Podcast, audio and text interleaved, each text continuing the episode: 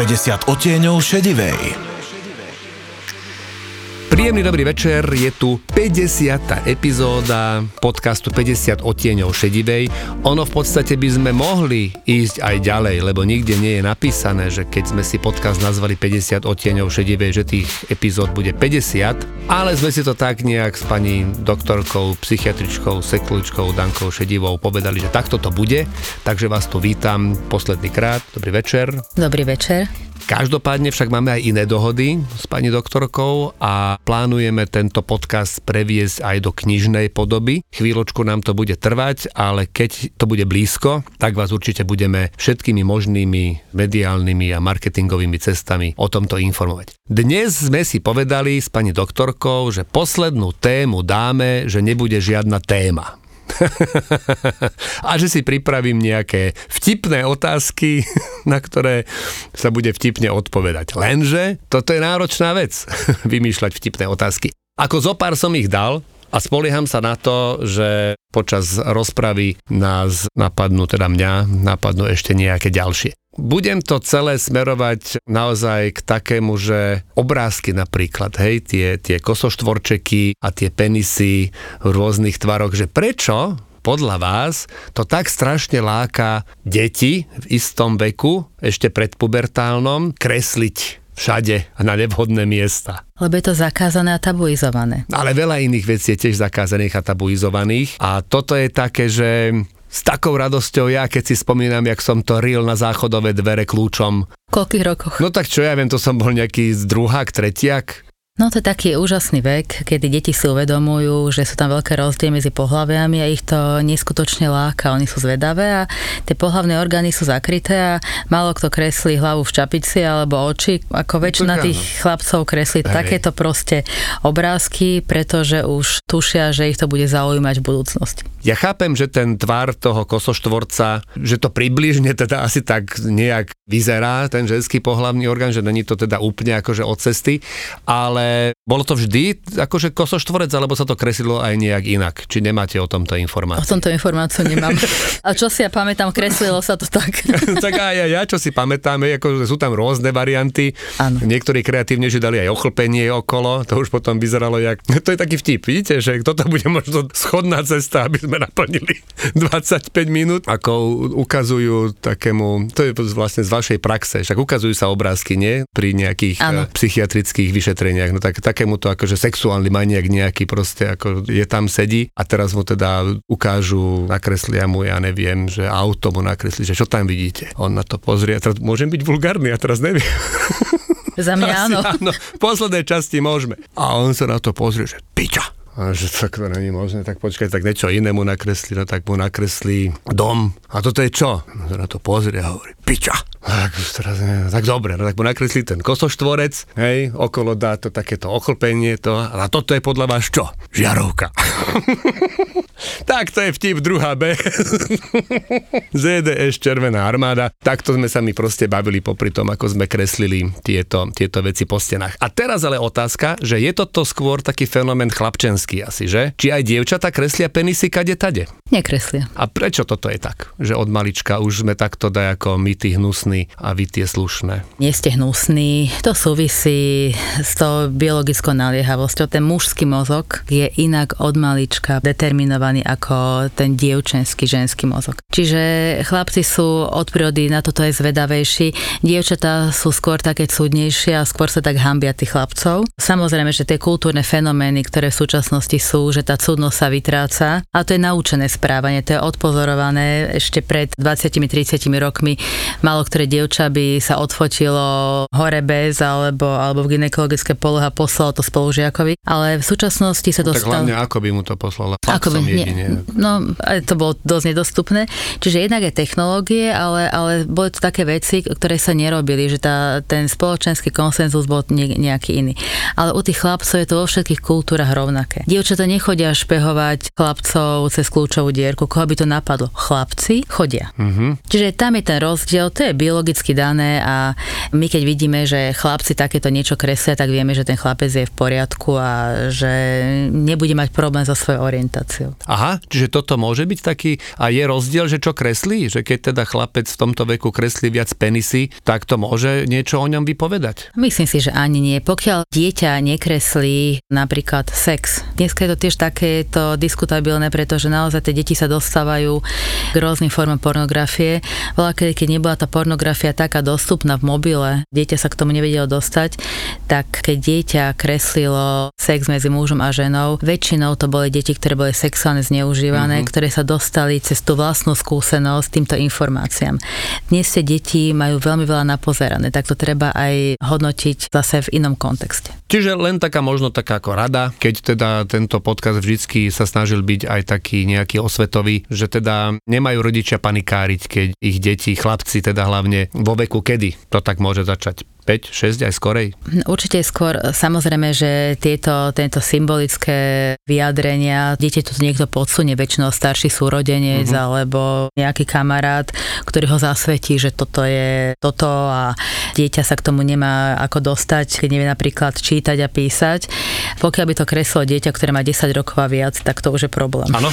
Určite. Dobre, aby sme vedeli. A t- takto, e, sa ešte spýtam teda, že pokiaľ dievča kreslí tieto obrázky viac ako by sa čakalo, tak to môže znamenať nejaký problém? Môže, nemusí. Samozrejme, že deti sú z rôzneho sociokultúrneho prostredia na rôzne mentálne úrovni, ten osobnostný vývoj takisto je rôzny, čiže každý ten prípad treba posúdiť zvlášť a opýtať sa dieťaťa, prečo to robí, to dieťa nám to povie. Čiže netreba to hádzať do jedného vreca. Sú deti, ktoré vyslovene chcú provokovať a provokujú takýmto spôsobom. Niektoré sú úplne prostoduché a opakujú a tí, ktorí sú na tom lepšie, tak sa na nich smejú, lebo ich na to nahovorili a čiže no, tak ako je to komplikovanejšie. Je to komplikovanejšie, dobre, ale túto tému teda zase úsmevne to teda uzavrime zase. Ma napadol vtip, ako sa teda si zavolajú rodičov Joška do školy a hovoria taký vtip dávnejší, lebo dneska už v škole asi kachlenej sú, že teda obrovský prúser, že teda ich Joško nakreslil obrázok vagíny na kachle a teda, že čo s tým a tí rodičia, ale no veď však teda hádam to nie je až taká strašná vec, veď však deti kreslia hore dole všeličo, veď však keď treba, tak to premalujeme alebo niečo, veď tak povedzte, čo s tým treba robiť. A pán učiteľ hovorí, že nie, akože to nie je problém, len Janko, da Joško to nakreslil tak krásne, že pán školník si popálil jazyk. No. no, takže takto. Nie. Ale som rád, že sa bavíte. No dobre, a to sú všetko také typy, ktoré sme si rozprávali. Teda Zo prvý, života? No tak ale prvý, tak to neviem, či, či sa takýto prípad niekde odohral. Tak dneska to už nehrozí. Hlavne teda, že už nie sú kachle na školách väčšinou, aj keď teda tak, kde ešte možno, hej. Môžeme prejsť takej, takej ďalšej otázke, ale znova ostaneme pri tých vulgárnych výrazoch, ale nie obrázkových, ale slovných. Bavili sme sa o tom, viem, že sme mali aj podcast na túto tému, kde sme sa teda rozprávali o tom, že prečo vôbec ľudia používajú označenie pohlavných orgánov ako nadávku a ešte k tomu sú potom také ako rôzne iné vulgárne výrazy, ktoré vo väčšine prípadov súvisia so sexom. Teraz je ale otázka, že prečo si myslíte, že tie vulgárne výrazy dávajú vtipom takú šťavu? Lebo im dávajú. Ale čím to je? Netreba netreba veľa opisovať, stačí povedať správne slovo, správnou intonáciou, správnom kontexte a ono to dá úplne iný zmysel. To ja viem, ale že prečo to my, ako ľudia, proste takýmto spôsobom vnímame, že proste keď tam v tom vtipe zaznie vulgárne slovo, tak sa rehocem viac, ako keby som tam dal výraz penis alebo vagína. Keby som sa možno nezasmieril, že vôbec, ako pointu by som pochopil pravdepodobne, ano. len že, že čím toto je, že je to v nás ľuďoch takéto, že keď to slovo tak ako verejne zaznie, tak... To zase súvisí s tým, že tieto termíny nie sú bežne používané. Ako nie sú bežne používané napríklad v nejakom pracovnom kontexte a je to niečo akože zakázané, špinavé, čo sa nehodí a keď to niekto vypustí z úst, tak ako by tomu to viacej tak proste pritvrdil a nám sa veľmi páči nejaké porušovanie pravidel. Aké je to také ako nevinné, ale preto sa hreší na celom svete a bude sa hrešiť, pokiaľ svet bude svetom, pretože sa nám, keď takéto slovo počujeme alebo keď ho vypustíme z úst, tak mnohokrát sa nám nám uľaví veľmi, lebo sme si povedali to, čo chceme z plných plúc a keď to povie niekto iný, no tak tiež s tým tak nejako súzvučíme a je nám to sympatické. Uh-huh. A nie je to trapné. A sranda je, že aj osoby, ktoré sú také, že puritánske, tak sa často nezdržia a keď je ten vtip naozaj dobrý, tak napriek tomu, že si uvedomujú, že by sa nemali, tak to proste prebije tá emocia, ten put nejaký. Ono to pravdepodobne na niečo také univerzálne ľudské narazí, pretože to rezonuje cez všetky kultúry, takže niečo to bude také, čo máme v genofónde a to na to cinkne a všetci sa z toho tešíme. Ja som zažil úžasnú situáciu, kde akože do Meryl Streep by nezahrala. To, bolo, to bol taký skok v rámci emócií a v rámci všetkého. Bol som vo Vegas na takom burlesku, veľmi dobrom inak. Samozrejme, že v rámci burlesku sa používajú veci, ktoré sú akože ešte kabaret a plus ešte všetko. A bolo to o tom, že z publika vybrali jedného človeka, ktorého tam priviazali, tak akože jemnučko. A v rámci ako scény ho tam teda mlátili umelými penismi. Ale akože v rámci kontextu to proste ako bolo fakt, že zábavné a predo mnou sedela pani, ktorá sa zrazu akože začala strašne rehotať v tom momente, keď prišla taká nejaká pointa a v tom najväčšom záchvate smiechu sa uvedomila a sa tak akože, že preboha. Ja sa na tomto smejem, že a to bol taký úžasný skok, ja som sa viac bavil potom na nej, ja už som viac sledoval ju potom ako, ako, ako, ako predstavenie, že toto je asi to, že v tom človeku je také niečo, taký ten boj, ale ten pud nakoniec vyhra, že? Áno a vtedy, keď ona si uvedomila, akým spôsobom, na čom sa smeje, akým spôsobom, tak sa je to zle nepatričné, ona tak nebola vychovaná a začala kontrolovať, ako to vníma okolie. Až sa toho zlákla. No a potom teda sú ešte vtipy, kde nie len, že tá pointa je slabšia, ale bez vulgárneho slova ani, že pointa nie je. Príklad. Príde pacient k doktorovi a hovorí mu, že pán doktor, že viete čo, že môj vták, že on píska. A to není možné, ako vták nemôže pískať, to, to, to si vymýšľate. Nie, vážne, ako však ja vám to môžem ukázať, akože to, by ste to poznáte? Nepoznám. Čakám, čo bude. no tak on to dole gate a naozaj vták radu ten doktor, že tohto som v živote nevedel, počuť, ja musím primárovi zavolať, čak to, ako, to není možné. Vytočí primára hovorí, počúvam, a Jozef, však mám tu pacienta, že, akože, tak, že mu píska, tak ja neviem, že akože, že čo, že, no tak dám ti to k telefónu, dobre, dobre, tak teraz dá to slúchatko a no, no čo, no, čo je tam, počul si to? A nič som nepočul, nejaký kokot tam fur píska. No, čiže, hej, ano. že toto je presne ten vtip, kde keby sa nepoužilo slovo, ktoré som použil, a teraz mi je už trápne ho použiť, vo vtipe nie, tak ten vtip neexistuje. Nemá pointu. Nemá pointu. Takže toto je na týchto našich vulgárnych slovách úžasné a krásne. Mám tu teda takú aj jednu otázočku, pripravenú, ktorá tak ako scenaristicky som tak ako začal rozmýšľať. Nebojte sa, konečne ideme od vulgárnych slov a krezieb trošičku, aspoň na chvíľočku preč. A napadla ma taká scenaristická situácia, že v rámci nejakej žúrky sa vyspí gej s lesbičkou. Môže za to stať, ne? že ako padnú zábrany, tak v podstate akože je to jedno. Komu by to tak akože menej vadilo? Ako povedzme si, že teraz, aby sme to tak akože postupne rozobrali, že máme gej a lesba a teraz chyluje sa k tomu, že kto z tej tejto dvojice je tak menej nastavený na to vyspať sa s opačným pohľavím? Ťažko povedať, pretože väčšina homosexuálne orientovaných jedincov má za sebou obdobie, kedy sa pokúšajú heterosexuálne žiť. Čiže to záleží skôr od tej povahy toho človeka, že komu by to viacej vadilo. To nie je neobvyklá situácia v bežnom živote aj bez žúrky, kedy takíto jedinci si vzájomne sa snažia splniť túžbu po dieťate, mali svoje biologické dieťa. A toto som, vidíte, že vy ste mi normálne, že predbehli a ja som mal pocit, že to dám akože nejakú zapeklitú otázku a zistujem už teraz, že v podstate to až také zapeklité nie je a že to sa bežne deje. A teraz, ako to teda nasleduje ďalej? Dobre, tak odmyslíme si aj žúrku, však nemusela byť tým pádom, keď hovoríte, aj keď pre scenaristu mi to pripadalo zaujímavejšie.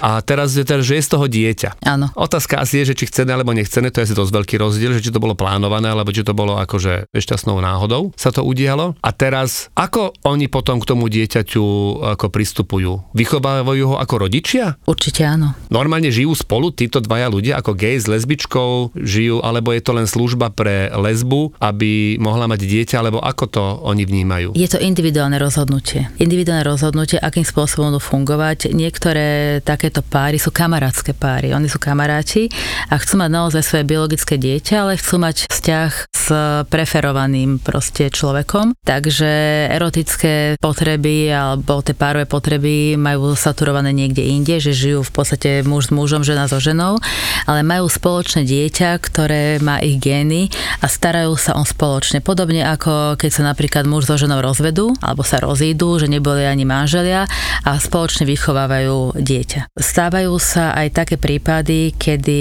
heterosexuálne orientovaný muž má kamarátku, ktorá je lesba a pomôže, aby sa dostala k svojmu biologickému dieťaťu a jednoducho skúšajú splodiť dieťa normálno prirodzenou formou, pretože na umelé oplodnenie napríklad ísť na Slovensku lesbickému páru je veľký problém. Mm-hmm. Aj mhm. slobodnej žene je veľký problém. Takže naozaj tie pohnútky a tá túžba po deťoch je niekedy tak veľká, že takéto páry si navzájom vypomáhajú, alebo teda naozaj kamarátka pomôže kamarátovi a keď túžia mať obidvaja dieťa, nemajú vhodných partnerov, napríklad tá žena, ktorá je napríklad heterosexuálne orientovaná, nemá vhodného partnera a pozná chalana, ktorý je naozaj veľmi fajn, tak jednoducho spravia si spolu dieťa a fungujú. No dobre, len ako v tom dôsledku to môže viesť k rôznym, ako keby zaujímavým pre mňa situáciám, lebo aj tá motivácia môže byť rôzna, ako som pochopil. Čiže môže to byť vyslovenie o tom, že lesbička požiada kamaráta geja, aby, alebo aj heterosexuála. Alebo aj heterosexuála, aby teda ju oplodnil. Ano. A ona potom od neho chce, aby sa správal ako otec, alebo chce len ako keby svoje dieťa a už mu len povie, že OK, fajn, díky a nemusíš sa starať, alebo ako to je? Je to na individuálnom dohovore. Uh-huh. Samozrejme, že muž, ktorý splodí dieťa a nechce sa on starať, tak potom je znevýhodnený pretože tá žena môže kedykoľvek jednoducho dať test odcelstva a bude môže platiť. byť, bude platiť, ale naozaj to sú väčšinou tie páry, ktoré k tomuto siahnu, keď sú inak orientovaní, tak... Už majú takú dôveru nejak. Majú dôveru, jednoducho to sú, to sú ľudia, ktorí sa poznajú a, a ktorí, ktorí sa na to dieťa neskutočným spôsobom tešia. Uh-huh. No dobrá, teraz ten opačný prípad, že vlastne tá túžba po dieťati prichádza zo strany akéby otca. Tam je to asi trošku komplikovanejšie, hej, lebo v podstate ako vynosenie dieťaťa to u nás nefunguje, že si nechám vynosiť že tam potom, ako to môže fungovať, to už musí byť naozaj veľká dôvera, aby tá žena mu bola ochotná to dieťa ako keby dať do opatery a nebyť tou matkou. To si tak ako neviem celkom predstaviť. No, stávajú sa aj také prípady. Veľmi veľa gejov má deti z predchádzajúcich vzťahov. Čiže keď sa skúšali nejakým spôsobom adaptovať, alebo ešte sa presviečali, že to nejakým spôsobom pôjde, tak veď takých prípadov poznáme X, že jednoducho potom to vzdali, že nie sú heterosexuálne orientovaní zainteresovaní, tam to v podstate sa to nejako utrasie, tak čo už sa dá robiť. Ale je to potom problém pre tú ženu, pretože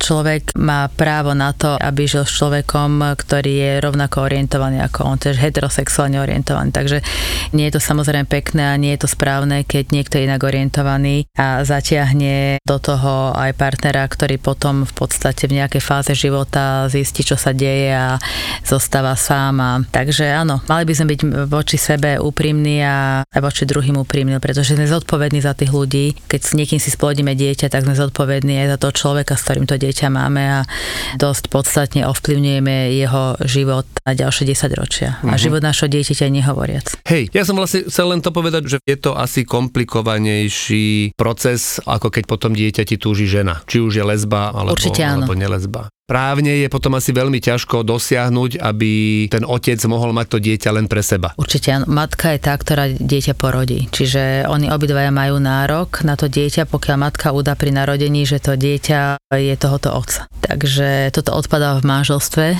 Tam sa považuje dieťa narodené v manželstve, myslím, že nejakých 9 mesiacov po rozvode ešte za dieťa toho manžela. Ale ja nevidím ani dôvod, prečo by súd mal zobrať proste to dieťa z opatery toho otca. Jedna vec je prisúdiť ho do výlučnej opatery toho otca, ale otec nestráca svoje rodičovské práva kvôli svojej orientácii. Ešte je teraz teda otázka taká, to už tak ako idem zase do takej tej ľahkej témy, Predstavme si teda situáciu, že teda gej a lesbička majú spolu dieťa, dokonca sú ako schopní aj normálne spolu teda žiť, rozumejú, možno majú nejaký akože part, alebo v rámci rodiny, hej, ako vo vzťahu k tomu dieťaťu fungujú ako rodina. Komu to dieťa hovorí mama a komu otec? No tak mužovi hovorí otec a aj keď žene hovorí mama. Sa správajú možno opačne, že gej môže mať viac také tie, sú nastavení možno tak ako osobnostne. Je to muž a je to žena, čiže deti automaticky prisúdia no, rolu. A teraz, keď si zoberieme teda, že ako je to v tých rodinách, kde aj keď teda u nás ešte právne uznané nie sú, ale asi fungujú, tam je to potom ako? Keď majú dve lesbičky dieťa, tam komu hovorí dieťa mama? Obidvom? Ako ja nevrtám, ja sa len pýtam, ja to tak ako zaujíma. Tak je, je to také... Keď raz budem písať nejaký seriál, kde bude lesbická rodina, ako má to dieťa oslovovať mami? U nás väčšinou tie lesbické rodiny sú veľmi nenápadné. Väčšinou jedna z tých žien je mama a biologická a tú druhú tie deti oslovujú ako teta. Aha. Tie ženy spolu vychovávajú deti, bude to... Čiže mama je tá, ktorá porodila? Mama je pre tie deti tá, ktorá ich porodila. Väčšina týchto párov tým deťom v podstate nesnaží sa nejako podkladať nejaké takéto oslovovanie, môže chránia aj pred tým okolím mm. a keď dieťa začne v školke na Slovensku rozprávať, že má dve mamy, tak vieme si predstaviť, predstaviť, že v istých kruhoch to urobí mm-hmm. dosť nepríjemný vietor. Ale ono to automaticky nemusí znamenať, že sú lesbičky. Dve mamy hovoria aj deti, ktoré majú rodičov druhýkrát ženatých, teda, alebo vydaté. Hej, že? Áno, dve ženy, ktoré vychovávajú deti, sú väčšinou nenapadné, keď žijú v jednej domácnosti. Niekedy majú každá dieťa z predchádzajúceho partnerstva. Väčšinou tie deti oslovujú, oslovení mama tú ženu, ktorá porodila. Tá mm. ďalšia žena tam väčšinou príde až neskôr. Tie deti majú väčšinou aj svojho otca, s ktorým nejakú dobu dobu napríklad vyrastali a potom sa tá situácia zmenila, že tá rodina proste prestala fungovať, takýmto spôsobom sa rozviedli alebo rozišli. Väčšina tých žien do toho intimného priestoru tej rodiny pustí tú ďalšiu ženu až neskôr alebo tak postupne, že tie ženy väčšinou berú ohľad na tie deti. Mm-hmm. Ale keď sa to dobre nastaví, tak môže celkom pekne fungovať aj rodina otec, mama, teta, a dieťa? Určite, určite to môže, keď teda mnoho ľudí si to nevie predstaviť, ale tam ide o kvalitu toho vzťahu, ako sa tí dospelí ľudia k sebe správajú, ako sa správajú k deťom a nie sú nejaké údaje o tom, že by to tie deti poškodovalo. No však jasné, veď čím viac ľudí to dieťa ľúbi, tým je to ano. pre neho lepšie tým viac to dieťa profituje. Takže tam ide o to, ako to unesú tí dospelí ľudia a to dieťa nebýva tým vôbec traumatizované. To je pre ňoho normálny svet a